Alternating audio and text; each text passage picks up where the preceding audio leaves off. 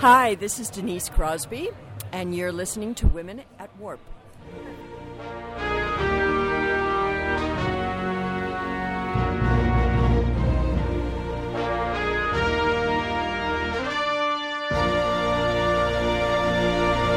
and welcome to Women at Warp, a Roddenberry Star Trek podcast. Join us as our crew of four women Star Trek fans boldly go on our bi-weekly mission to explore our favorite franchise. My name is Sue, and thanks for tuning in. Today here with me are crew members Andi. Hello. And Jarrah. I'm here for your job. Get used to it. Oh, no. Sue's like, you can have it. Whatever. The job of podcasting. Yes. So today, if that wasn't enough of a hint, we will be talking about Lieutenant Commander Shelby. But first, we have our housekeeping.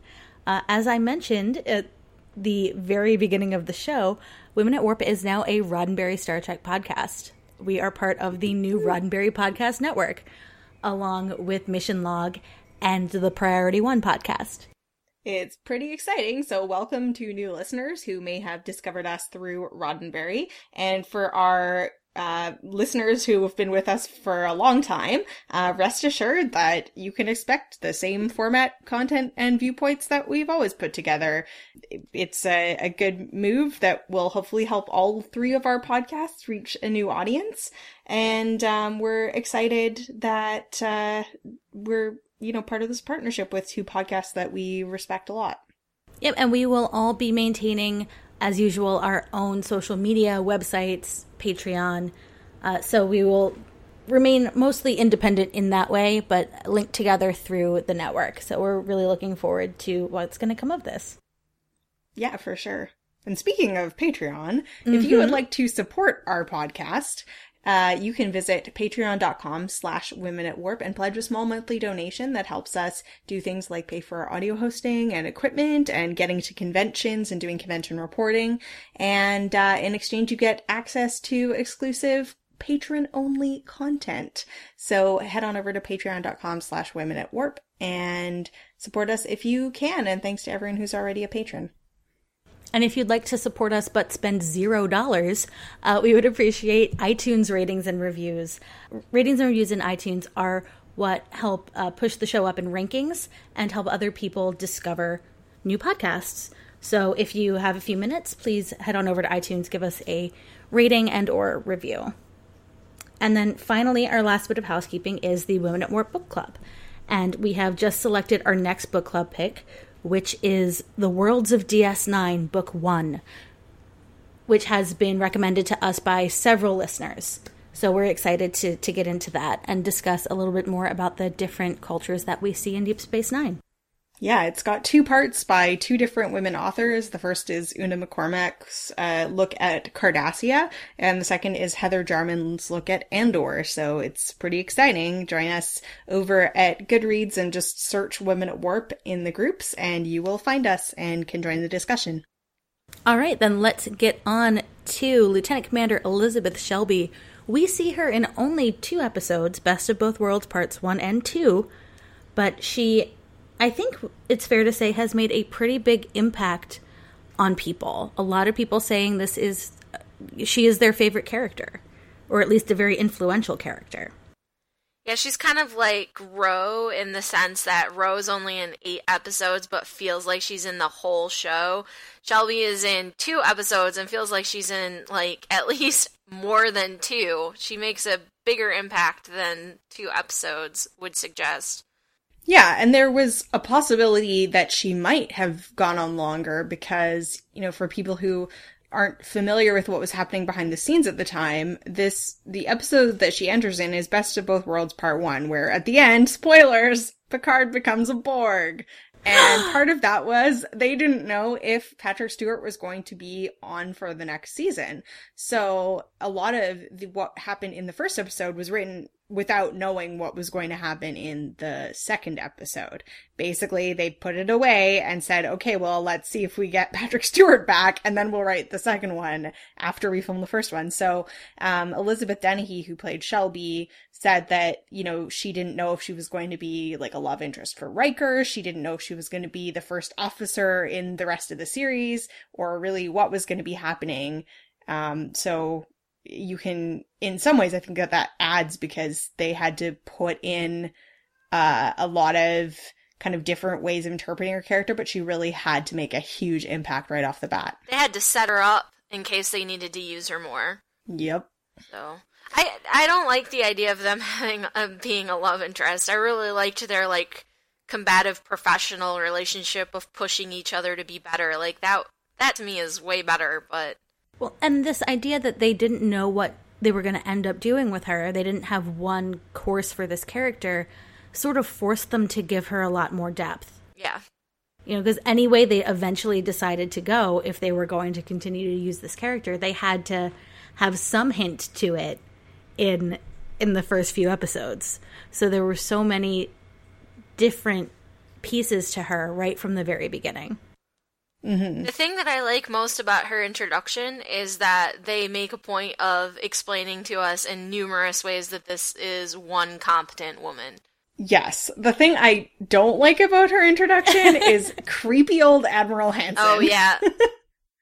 He's basically like, I mean, it starts out good. He's like, you know, I've learned to let her have a wide latitude. Basically, she's super awesome. She's super intelligent. She's an expert on the Borg. And then he goes, keep your eye on her, Jean-Luc. She's one very impressive young lady, which is like a little condescending, but like, okay. And then Picard goes, you seem rather taken with her, JP. And Hanson goes, just an old man's fantasy. Ew. So gross. Creepy old dude. Stop ogling your subordinate women. Gross. Word. It kind of reminded me of in, like, Code of Honor, where Picard has to point out, like, 3 times that Yara's hot. It's one of, like, it makes it harder. This also makes me really glad she didn't end up with Riker, because when... just like the way we're trained in our culture is when you start off seeing a woman as like a sexual or a love interest for one of the key male characters, it becomes like the main thing you define them by, and it's harder for you to see how kick-ass and competent and expert they are. So I'm glad that they didn't reinforce it really after creepy Admiral Hanson time. I love the way creepy Admiral Hanson time sounds like a really, really terrible children's show. There is, though, in part 2, like, it feels like such an awkward scene because, you know, Picard is with the Borg, they don't have him back yet, and Shelby is essentially gunning for to be officially named as first officer for this point in time, and Riker, like, gets his flirty smile on, and he's like, you really are ambitious, aren't you? And I'm like, this is not the time to be flirting. I don't think Riker can turn that off, Sue. I think that's just his go-to move. There are way more important things going on. Like, I don't know, it feels a little weird and inappropriate.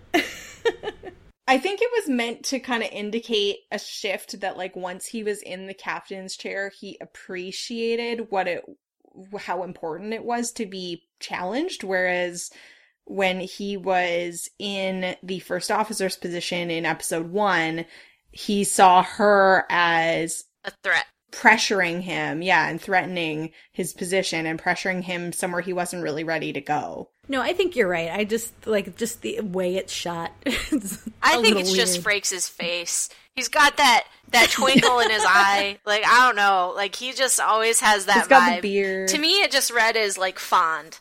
And I think it was a necessary moment for both of them to kind of, like, okay, we're going to put this kind of weird competition behind us and work together now. And I appreciated that. But if we jump back to the first episode, the weird competition doesn't really start until she outright says that she's coming for a job. Which I appreciate, to be honest. No backstabbing here. Just, I'm going to look you right in the eye and be like, bro, your job, I want it. Yeah, I mean, they're just chatting like, this, come play poker with us. This is what we do on this ship. And then, like, I want this job. And he's like, what job? Your job, weirdo. Like... Well, clearly Admiral Hanson has wanted this to happen, and I don't want to speculate why, but he's like, he super respects her. He thinks that she'd be a great addition. He thinks Riker's passed up too many commands. So obviously he's been feeding her, like, this is just what's going to happen. And we're going to go there and I'm going to sell you to Picard. Like, not better, very metaphorically, I'm going to pitch you as a good first officer. So like, you can see where she would have that idea. And then she comes out really bluntly and says it, and then she does like another like fair number of things to kind of irk Riker. Like, she leaves early on an away mission with Data against his orders and doesn't tell him cool. and Geordi. And then I think like probably the time when the audience is probably least sympathetic with her is when she like goes behind Riker's back. Like, Riker assures her he'll take her perspective to the captain, and she like doesn't believe him and goes straight to the captain herself. But overall, like, most of the time she's right, and like later on Riker is forced to admit that she has had, you know, some right ideas on things. The way she plays that, it makes me feel like she has had this issue in the past. And she's expecting Riker to react similarly. I don't know if I'm reading too much into it, but as someone who has strong opinions, and it really bothers me when people don't agree with me, I can be sympathetic to her. Like, she's worried that her perspective is not going to be seen, and that people could, like, that could end badly for all of them. And I get that, you know? It's just, we know Riker, so it's, and, you know, you're kind of automatically as an audience member set up to be on his side because, you know, hey, we've been sailing around with him and his awesome space beard for a long time now, and, you know, we are naturally inclined to be on his side in any sort of competition with some outsider. Mm-hmm. Right. And she's certainly in the position where she is an expert, and everyone is telling us that she's an expert, but people aren't listening to her. And I mean, I don't know about you two, but I've certainly been in that position professionally from time to time where, like, it is my job to know about this thing. You're asking me about it, and then you're not taking my advice. And it's frustrating. It's very frustrating. Yeah, and I've also had that feeling that someone is going to misrepresent your opinion to a superior. Absolutely. For sure. So I also got her side on that, even though, like you said, we know Riker, and we know that he would have, you know, probably honestly represented her opinion to the captain. Besides, the captain didn't agree with her anyway. But I totally get why, like, someone would feel, like, would not 100% trust that their opinion was going to be represented fairly, and it's a life or death situation. Because, you know, when people didn't listen to me in my professional experience, it was more along the lines of, maybe that sewer won't be put in correctly, not along the lines of, the human race might go extinct. So the stakes are a bit higher for her than they are for me. Well, and I kind of think that it was Picard's job to correct her in that situation, and he kind of did. He said, you know, I absolutely agree with you, number one, rather than Riker's to then, like, take her into the turbo lift and tell her he was going to snap her back so hard she would think she was a cadet or something. That was very uncomfortable. Yeah, I was like, that is, I don't know how you would do that, but whatever that is, that's, like, seems like kind of a big threat for what happened. I think what's happening with Riker is that she's hitting on all his insecurities, and so that makes him maybe react in a way, in, you know, stronger than he might have if he was feeling more his easygoing self. And I actually really like that they use Shelby as kind of like this mirror for Riker, for him to take a moment and, you know, what do you want, Wil Riker? Like, what are your plans? You need to reevaluate what you want from your career and your life. And I think they have such a cool dynamic. I really dig it. Yeah, and I also like that they repeatedly remind us that Riker used to be like how Shelby's behaving. Like, Picard mentions it, and then later Riker agrees that this is how he used to be, and he kind of misses that part of himself. I think it works well with his character arc, but it also helps to counter this sort of the gender double standard you get around, like, quote unquote ambitious women, and this, like, that it is generally less positive to be seen as an ambitious woman versus an ambitious man. Like, women are just supposed to be, like, pleasant and wait for someone to hand them the place. And I kept waiting for that to crop up when I was rewatching this, and it really never does. You know, it kind of reminds me of Lower Decks in some ways. There are a lot of the same dynamics at play in Lower Decks. Riker being a little bit standoffish to someone who is very similar to him. And then also in that case, you have Cedo not really fighting for her position, not kind of falling into that whole ambitious woman thing. Whereas here we have Shelby, who makes no excuse for her ambition, and really she shouldn't be. Yeah.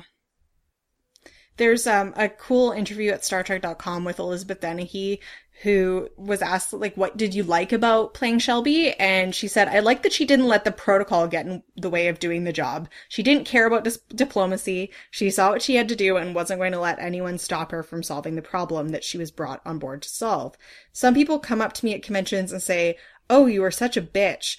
I couldn't play her like that. I had to see her side, and her side was, you have a problem and I'm here to solve it. And she was right. So I always look at Shelby as the kid in school who got straight A's, had her arm in the air, and was saying, pick me, pick me. She knew all the answers and didn't care if people resented her for it. Hermione. She's Hermione. Kind of, yeah. And I mean, it's important because so much, like, girls are trained to try to, like, rein in their overt skills and intelligence to not threaten men. Mm-hmm. And I mean, even me, when I was in high school, I would, like, talk to my mom about having problems, you know, finding a boyfriend, and she'd be like, oh, you're just too smart. And she meant that as a compliment, but, like, the way that my high school brain took that was, I should be less smart.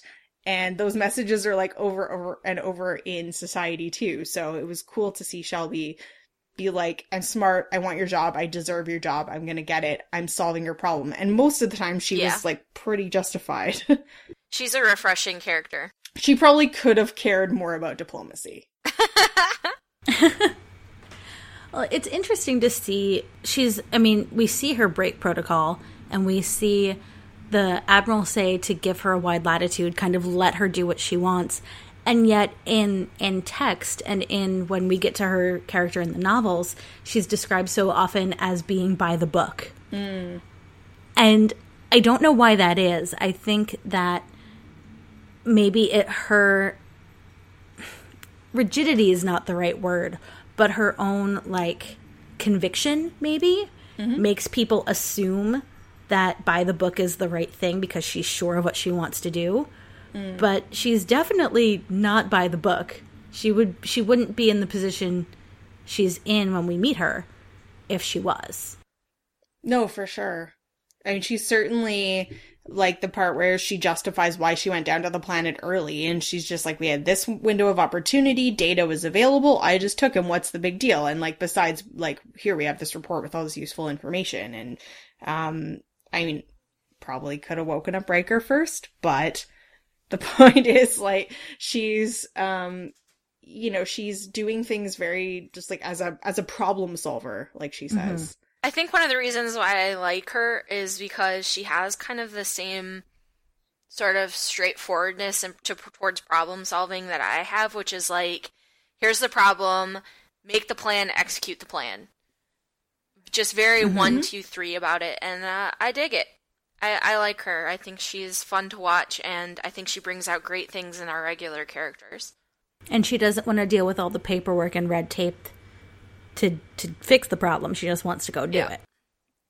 Mm-hmm. In this first episode, I also want to bring up both Guinan and Troy, because they both have several scenes where they're, especially Troy, I think, is doing her job again and being extremely useful in her professional capacity when she's advising Riker, and he's like, is this, you know, am I, and she's, I love the way she's repeating his questions back to him and forcing him to answer them for himself, but it's very much, how do you feel? Kind of, and it made, yeah. It made me laugh, but it was like so nicely done, and she's got such a great relationship with him, and it was cool to see that aspect in this episode, and they took the time to do that. I liked that. Mm-hmm. Yeah. Well, and in part two, Guinan has an important role where she has to, you know, encourage Riker to not cling to his past ideas and what he's learned from Picard, but to kind of come into his own and assume the captain's chair and to come up with new creative ideas to defeat the Borg. Troy is also really instrumental in that, when I think at the prompting, if you will, of Shelby is ready to go over to the Borg ship and lead the away team and get him back. And just like she reminded him that he is older and wiser and more seasoned, which he hated, she mm-hmm. reminds him that he is now the captain and he's responsible for everybody on that ship, and that's not his place anymore. And it just reflects what he's going through, you know, emotionally, internally in his career, and the immediate situation that they're facing on the ship. Yeah, and then Shelby has to lead the away team, and she does a great job. I'd also like to point out that we finally see Crusher be a badass. They give her a phaser instead of a flower pot, and she just goes buck wild with it. It's great. Instead of a Scottish sex candle. Oh, wait, that was later. Well, so was the pot, but... But yeah, it's, I mean, Crusher has a lot of good stuff in both episodes. So, episode 2, like, Shelby... well, I guess Shelby comes back in episode 1, but she gets sort of a compliment in episode 2 about how she's done a great job leading the OA team. Then there's a bit of a sort of hiccup moment where Hanson sort of accuses her of implying that Picard is, like, helping the Borg voluntarily somehow. Mm-hmm. I don't think that was really what was intended. Like, I think what we see from her is she's maybe, like, she's very, very confident and, yeah, not very diplomatic, and maybe doesn't always think about the exact words that come out of her mouth, and, like, trying to be the most sensitive all the time. But certainly, she's not the only person on the ship who has that issue. So, it's one of those, like, you know, trying to get us to stretch our ideas of what's acceptable for a woman in Starfleet, I guess. Especially a woman in command. Yeah, and then she's, like, in engineering, doing all this technobabble and knowing all this stuff that's going on. And that's pretty cool. She's, you know, detecting Borg footprints. She's realigning phasers. So she's clearly got a lot of skills. I like how when everything hits the fan, she runs up to Data and is like, try this! Like, this ability mm-hmm. to think outside the box, and also the confidence to implement her plans. It's just, it's really cool to see. And yeah. It is a bit of a precursor to what we see in Janeway, I feel like. Mm-hmm. That was very Janeway, where this isn't working, Captain. Well, why don't you try this? Mm-hmm. You know, and it's also very different from what we see on TNG, because, I mean, Picard has a science background, but in archaeology. So when his engineers come to him and say, this isn't working, Captain, he's like, well, figure it out. Like, there is no advice. There's figure it out. Yeah, exactly. Yeah, she's very hands-on. Yeah, and we find out in some of the books a little bit more of her backstory. And before she became sort of in the command track and the Borg specialist, she was a chief engineer on the USS Yosemite. That makes sense. So she does have that engineering background, and it makes total sense. Yeah, for sure. I guess I also want to ask, so in the, you know, we only see her for these 2 episodes. She has a major presence, but obviously, like, 90% of it is demonstrating her competence and gunning for Riker's job. Like, really, the only time we see her not doing that is the poker scene, and even then she's, like, beating Riker at poker. But that was kind of fun. So I was like trying to think about, you know, how we would imagine. I still feel, though, like we got enough of Shelby to imagine that she's someone that would have, like, a social life. Just even maybe from the poker scene alone, that we know that she, like, hangs out with fellow crew members and, like, has fun with people. Like, she's not so career-oriented that she can't think of anything else. Yeah. I do think it's funny that they used poker because, first of all, poker has such a deeper meaning for Next Generation especially, but also poker is such a, like, a traditionally masculine sort of game, so I always find it very fun to watch the women play and play well. We get to see Troy and Crusher do that occasionally, and Troy is actually doing the dealing in this game, which is nice to see, but there's just something about her bluffing Riker out in poker that is just too perfect. And his reaction to it is pretty great. And also we just get an epic Wesley facepalm where he folds, and then Jordy's like, that was really dumb. And he's just like, oh, does the facepalm that has become a gif or a gif, however you'd like to say it, that will live on, memorialized on the internet forever when you search Star Trek. What is he doing there? He's an acting ensign at the senior staff poker game. I feel like they cast him in the episode and they just felt like they wanted to get their money's worth. So they have him do a facepalm in the poker scene, and then later they order him to maybe kill everyone on the ship, including himself, and he hesitates, and that's it. He does come up with the idea of the deflector dish, though. All right. So he's there for multiple reasons. Face palming and deflector dishing and stuff. I always love seeing episodes with Wil Wheaton in them because he's just too adorable to me. And I know that a lot of people have issues with the character of Wesley Crusher, and I get that, but I also just love him. And I just think he's too cute. Yes. And him just epically biffing it in poker just makes sense to me. I would never think Wesley would be good at poker. Never. Yeah, and I mean, I guess it's good to see something he's not good at once in a while. I guess. Makes him more real. We were talking before about the uncertainty of what was going to happen in Season 4 and if Shelby was going to stick around. And it keeps coming back to me that it would have been such a departure for the Next Generation. Mm-hmm. Because, yeah, we have two really competent women on the show, but as we've said over and over again, they're both in these, like, caretaking roles and these, like, nurturing, mothering. And just imagine the addition of Shelby in this really confident leadership role. It would have changed the show entirely, and sort of makes me wonder how things would have been different if Yar had stuck around. Mm-hmm. I do think it could have worked just based on these two episodes as much as it would have hurt a lot to lose Patrick Stewart. I could totally watch a show with Captain Riker and First Officer Shelby. Especially if they didn't get involved. Yes, no making out. And maybe we should, talk a bit about that, because I don't, like... So why do we all think that's a bad idea? Because I like their relationship the way it is. Well, because also it's such a trope. Yeah. Yeah.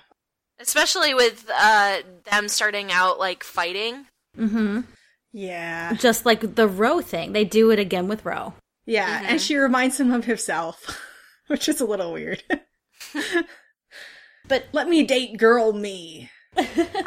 So my mind went to a wrong place where I was, like, picturing her with a beard, and yeah, I'm not gonna go further into that. Maybe I'll write that fanfic someday. Thomas Riker could date her.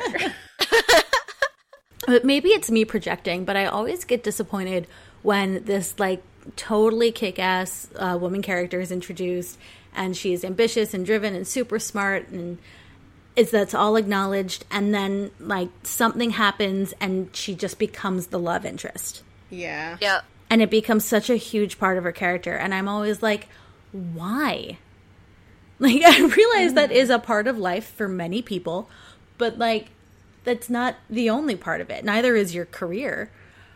But it just, it happens so frequently in TV all the time, and just stop it. Yeah. And like I said, it like subsumes everything else about the woman, just the way that our society views them. Like, it's how we see in obituaries where you get like this, you know, Nobel Prize winning woman who's like, the first line in their obituary is like, wife of so-and-so who made an amazing meatloaf. No. No, stop it. And like, those are maybe important things, but, you know, maybe the international media that wrote that should have focused more on like the thing that was key to them, like they would have for a male obituary. So it's like this different, there is a bit of a standard where it's like a man can have a wife but still be seen as that their professional role, or like have a, you know, have a romantic interest. But a woman, when she's in a position, especially when the guy is her superior, it's like that's the most important thing about her. I also think that there's something to that trope where it's, especially if you start with a contentious relationship or an ambitious woman, it's like a way to tame her almost. Mm-hmm. Mm-hmm. Yes. So I think that's one reason why I reject that so much, for the idea of Shelby and Riker hooking up just makes me go, meh. Well, and then also you can imagine like what would happen if things went wrong, and he's her captain. So, I mean, there's the whole, like, superior officer thing that's been visited in a few episodes, although rarely between captain and first officer, except maybe Voyager. That's it for another episode. But with, you know, just imagine things went sour, and from what I see, there's still a bit of a boys' club in Starfleet. The fact that, you know, Hanson and Picard can have kind of this, like, little weird conversation about Shelby at the beginning, to me, indicates that we know Riker's a good guy, but if he wasn't, and if he wanted to kind of, like, sabotage her career going forward, he could have done that, because he's her captain. Mm-hmm. So it's just not probably a smart idea anyway for them to really let that happen. I mean, that's kind of why I was weirded out by him and Roe, for similar reasons. I was just like, but why? But why? I will say that it's in, cause so it just occurred to me that I haven't really had the same qualms with like Troy being Riker's first officer in the Titan novels, but maybe that's because it seems like such a huge step up for Troy compared to what she got in the series. And there is a lot of discussion about the possible conflicts and awkwardness of serving directly underneath your spouse. So anyway, I was just thinking about that. I'm like, well, maybe there's occasions where it would not bother as much as this, but this would bother. The other thing with Riker and Troy is that they've proven that they can survive the end of their relationship, and also that they can handle each other dating other people and all of the kind of pitfalls. They've already proven themselves in that way. Yeah, there's 20 plus years of history of them serving on the same ship, and the same thing goes for Picard and Crusher in the relaunch novels. Mm-hmm. Yep, that's true. By the way, Sue, when Crusher sees Borgified Picard, I thought of you, and I was like, of course you did. Oh my god, there's John Luke. She tries to run for him. It's so sad. Can you imagine, though, having to leave your boy behind like that, see him in that way, and then have to be like, all right, like, that would be so awful. No, but that's always kind of bothered me about this episode, and not just her, but that entire away team. I feel like when they come back and they go and they talk to Riker about what happened over there, that they should all be more upset. Yeah. I mean, there's professional and then there's unrealistic. Right. And I think that is handled, I know we're not talking about it, but I think it's handled way better in Chain of Command. Yes. Where they similarly end up leaving him behind, but like there's actual emotion there for someone you care about. So. Mm-hmm. I have to ask, Sue, when you first watched this, did you watch it live? Yes. And you were just as much of a shipper at that point, I imagine, if not more so. I would say yes, but also very young. I was just wondering, because I was like, if I were a Picard Crusher shipper and I saw that, and then I had to wait like 3 months or whatever to find out what happened, I would lose my mind. I mean, when was this? 1990? 91? I was under 10. Yeah.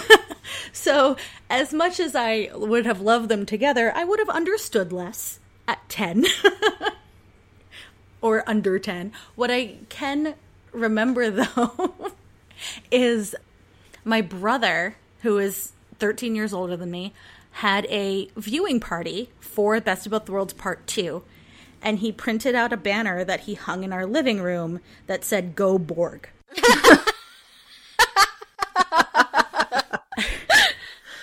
Oh, man. And that is my, my one significant memory from watching this episode live.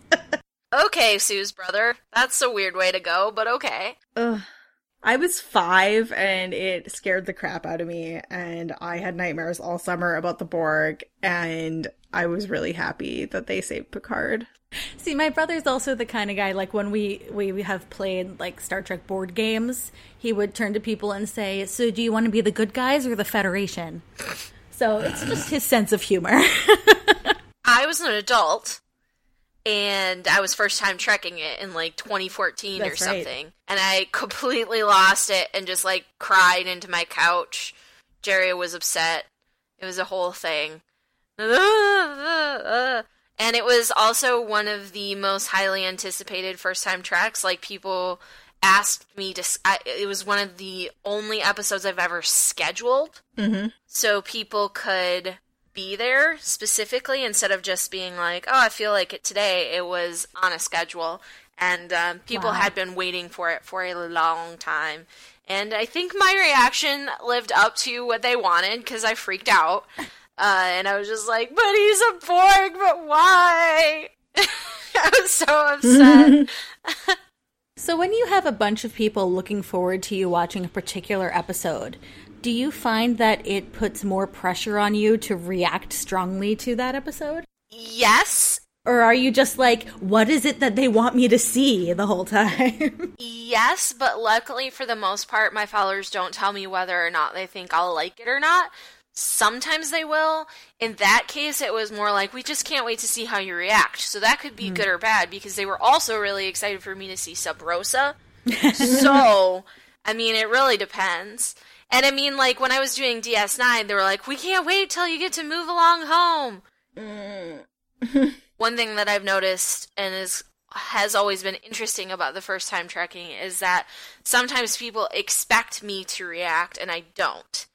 Because there are some things in fandom that get, super built up. And I wasn't there for the hype of it. I wasn't there, when it was airing. And I just don't react in the same way that they expect me to. So that's happened a couple times too. But yeah, people were really excited for Best of Both Worlds, and I'd have to say that if I had to rate the top 5 most intense live watches, number 1 would be Wrath of Khan, and Best of Both Worlds would definitely be up there. I'm still recovering from Wrath of Khan. So should we talk a bit about the non-canon appearances of Shelby, because she made such a big impression? She's been in a lot of them. Oh my.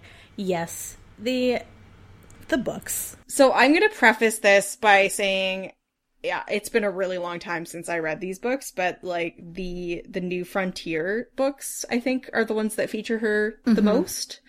And they're by Peter David, and I remember I was working at the library in my hometown at the time, so I would have been in, junior high school, and I saw Shelby, sitting in the captain's chair on the front of one of them, and I was like, I have to read this! And then I was kind of I remember at the time I read a few of them, but I wanted more Shelby, and so I eventually stopped reading them and switched back to, Voyager novels, because I was more into Voyager at that point, but...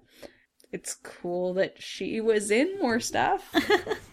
Well, there were a lot of New Frontier books, and they give her a lot of background. So, that's where the information about the USS Yosemite comes from. Apparently in a video game, real quick, though, it for some reason mentions that Kirk slept with her great-great-great-grandmother, her great-great-great-great-aunt, no, it gets better, and her great-great-grandmother. So, like, several generations of her family.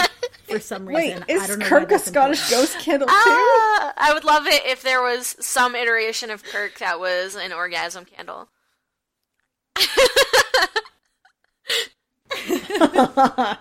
And yeah, and when he seduces you, and he's just like, I guess okay, like Elizabeth, I have loved your ancestors' force so long. Oh my god, somebody write that fanfic. But seriously though, like why make it so he banged her whole family? No, just her great-great-great-grandmother, the sister, and the daughter. And wait, this was in one of the New Frontiers books? No, it's from one of the video games. Oh, right. Which sorry. Video game? Oh, I closed the window. Like Shipbuilder or something? I'll find it. Hold on. That's so random. It's so random and weird. If you look up the character on Memory Beta, which is the like Memory Alpha, but for the video games and the books and the non-canon stuff, it is the first line under her family. James T. Kirk slept with her great-great-great-grandmother, her great-great-great-great-aunt, and her great-great-grandmother. What? Oh, and I was wrong. It's not a video game. It's from the New Frontiers novel, Being Human. Oh, okay. Well, maybe someone else can read that and let us know if it has other stuff. Now you know what has to happen. It has to be a book club. We have to find out why this happened. It leads me into the point that a lot of the stuff we learn about Shelby from the New Frontiers books feels very soap opera-y. So we learned that at the academy, she was dating this guy and then broke up with him and then was dating Mackenzie Calhoun, who is the captain that they focus on in these books. And then they were engaged and then they broke up. Right. And then she went off and did her stuff at the Yorktown and studied the Borg. And after Best of Both Worlds was transferred to Starfleet headquarters, where she sort of oversaw the rebuilding of the fleet, which somehow only took a year. And then I guess Mackenzie Calhoun, it's such a silly name. I'm sorry, but it is. Yeah. That actually was part of the reason I switched. Because you couldn't read Mackenzie Calhoun over and over and over again. I couldn't take it that seriously. Sorry. Yeah. But he sort of comes back into her life, and she's serving under him on this ship. And yeah, like she's a commander on a ship, and the captain gets killed, I think, and Mackenzie Calhoun gets brought in as the new captain, and which kind of sucks, given that she was probably ready for a command of her own by that point. But yeah, she was first officer on the USS Chekhov, which is a fun nod. Yes, and then gets in a battle with the Borg and a doomsday machine, and the ship is damaged, and then Calhoun saves her and the ship, and she winds up under his command. And then there's another battle where the ship is destroyed and everybody escapes except for Calhoun, so they assume he's dead. And then after, when she believes he's dead, she admits that she really did still have feelings for him.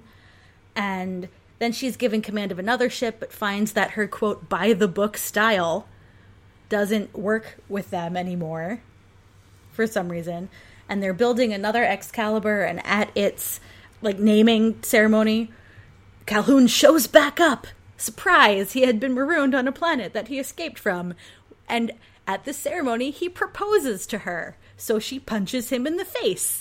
Okay, let me just say that these books sound amazing, and I can't wait to read them. And second of all, every time you say Mackenzie Calhoun, all I can picture is Tom Selleck. And I don't know why, but that's what I picture. I picture Tom Selleck in like in his Hawaiian shirt. Like, that's what I'm picturing. With a luxurious mustache. I was picturing like a bomber jacket. Bomber jacket, yeah. Aviators. Definitely. Totally. Yeah. But so she punches him in the face and then accepts his proposal, like you do. Okay. Now I'm shipping Shelby and Tom Selleck. But you guys, no, it gets so much better. Their wedding is performed on the bridge of the Excalibur by Captain Picard. Oh. Not Captain Kirk.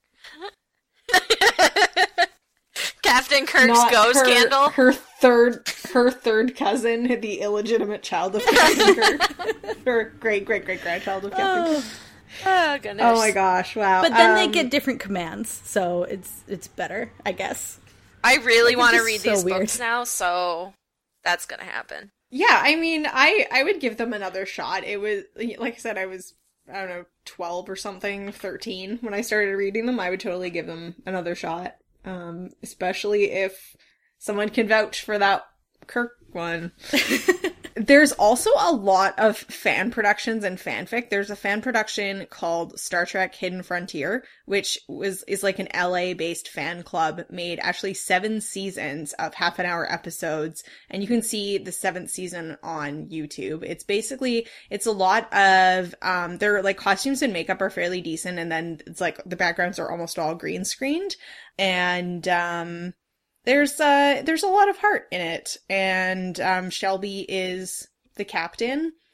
So, you know, it says something that this, you know, fan club decided we're going to make a whole series about Shelby, like 7 seasons with Shelby as the captain is kind of cool. Yeah, absolutely. And there are a few books that are outside of the New Frontiers realm and debatably a little bit closer to canon.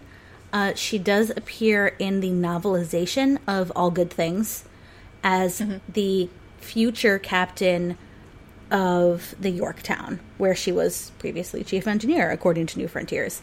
So as far forward as 2395, she's captaining a ship. Anybody who watches Best of Both Worlds and doesn't know that she becomes a captain is wrong. Well, I think it's a little bit surprising that she would still be a captain in the future that he sees. I feel like it would have been cool if in, like, 7th season DS9, she becomes a shady admiral. Admiral Shelby shows up. Yeah, Badmiral Shelby. She does eventually become an admiral in the New Frontiers books, I think. Or maybe that was a different timeline. No, I think there's that's a lot. Correct. But also, she briefly shows up in the Destiny series, in the TNG relaunch books during the Borg crisis. So even though she's not a big part of that timeline in those novels, which are debatably considered canon now, depending on who you talk to, they did recognize that she is still a Borg expert, and they brought her in during that series. I did not remember that. I mean, it's very brief. Like, she joins a conference by Skype, essentially, like over subspace. So here's another fanfic prompt. For anybody who's looking for one, Admiral Shelby and Admiral Nechayev kicking ass together. Buddy cops. Yes! There is another fanfic series that was like a long-running serialized one called USS Sutherland, where Shelby becomes the captain of the USS Sutherland after previously serving on the unfortunately named USS Malcolm Reed. Which makes me so bitter. Like, where is my USS Uhura? Like, I can't believe Malcolm Reed got a ship. Reed alert. But in this series, she is best friends with Jadzia Dax.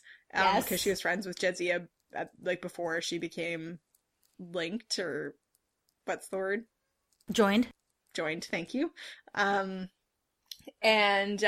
In this series, according to, like, the Starfleet Extended Universe Wiki, she is a sexually adventurous individual who avoids serious romantic entanglements, preferring, as a rule, brief, casual sexual relationships to long-term commitments. And one of those is with Erica Benteen, who we talked about in our Women Captains episode. Oh. Because she's in that Deep Space Nine where they're on Earth, and she's working at Starfleet Academy, and she's played by the actress who played Leah Brahms, her. So, apparently, they had a thing, as well as, you know, in this series, she was also sleeping with men. See, I find that way more believable than this New Frontiers thing about, like, I love him, no I don't, yes I do. Yeah, I buy her being more, like, kind of, almost like, early Riker opportunistic a bit. For sure. Hey, I want to get off. That's cool. And I mean, in some ways that's, it's cool because we talked about this a bit in the Janeway episode, is there's this there's this pressure that's a lot less now than it was, but certainly at the time TNG and up to through Voyager was made, this idea that, like, if you want to respect a woman in command, they have to be, like, morally upright, and that includes staying away from romantic or sexual entanglements. And you don't get to see the woman captain who is able to be like Kirk and sleep with three generations of some woman's family. Or just like the Kirk we actually saw in the show who gets to, like, kiss a woman on every planet. There would be more aspersions cast on a woman in authority that you wouldn't be able to follow them if they were to take that kind of action, which is obviously a semi-ridiculous double standard. So it kind of would have been cool to see Shelby, if she had been returning in the show, be able to pursue more, like, casual relationships. Yeah, definitely.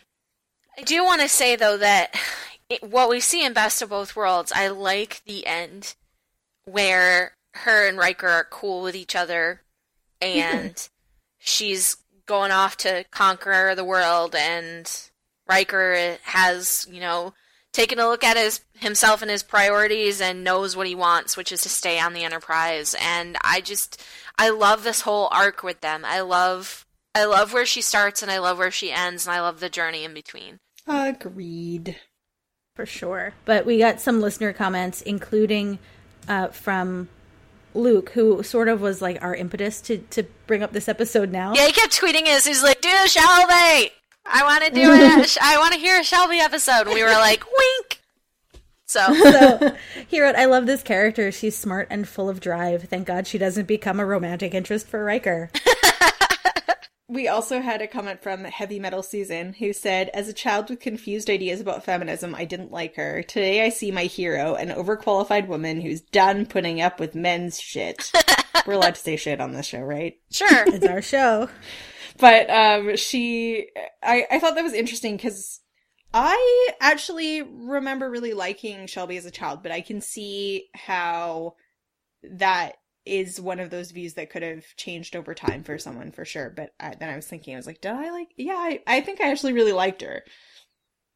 Yeah, I feel like I remember fans not liking her in general, but there's very little evidence to support that. Yeah. I found, like, niche comments. Yeah. Like, very small pockets of people on message boards saying some pretty, mean things about Shelby, but it was a very, very small number of people. And by and large, the people that I was seeing were saying more like, it would have been great to see her come back. She would have made a great first officer. Mm-hmm. She made a really big impact in just these two episodes. And I think we all agree. But as a young girl in the late 80s, early 90s, she was definitely not what we were being taught to be, but what we should have been being taught to be. That's weird sentence structure, but you know what I mean. Yes. Yeah. But I think that overall they made really good choices with her. Like, they didn't decide to have, Riker come to her quarters to confront her and she's in a negligee or something. Oh my gosh. Like, she always gets to maintain her professional demeanor. And you get to see that she's someone who probably has some fun, too. So that was cool. So even though this wasn't an episode review, should we still give a rating for the episode, given that we're probably not going to do a whole separate episode on Best of Both Worlds? I mean, do we need to rate this episode? Isn't it 10 out of 10 all around? Always? Yeah, but 10 out of 10 what? I don't know, Jarrah. Awesomeness. 10 out of 10 awesomeness. I love this episode. 10 out of 10 sleep commands. Yes. Because that's my favorite command. 10 out of 10 Wesley face palms. But that sounds like it's bad in the episode. But it's just how epic that face palm is that makes it so good. It's the best Wesley face palm. 10 out of 10 beating Riker at poker. Oh, man. There's some great moments in this episode. There are. But I think that just about wraps it up for us today. Jarrah, where can people find you on the internet? You can find me on Twitter at JARRAH Penguin. It's Jarrah Penguin. Or on Tumblr at trekkiefeminist.tumblr.com. Andi? The easiest place to find me is at First Time Trek, where I live tweet through my first time watching of Star Trek. I am finishing up Season 3 of DS9 right now. Fantastic. And I'm Sue. You can find me on Twitter at Spaltor. That's S-P-A-L-T-O-R. And if you'd like to reach out to the show, you can reach us on Twitter at Women at Warp, on Facebook at facebook.com/Women at Warp, on our website and blog, womenatwarp.com, or on Patreon, patreon.com/Women at Warp. Or by email, crew@womenatwarp.com. Thanks so much for joining us, and we'll talk to you next time.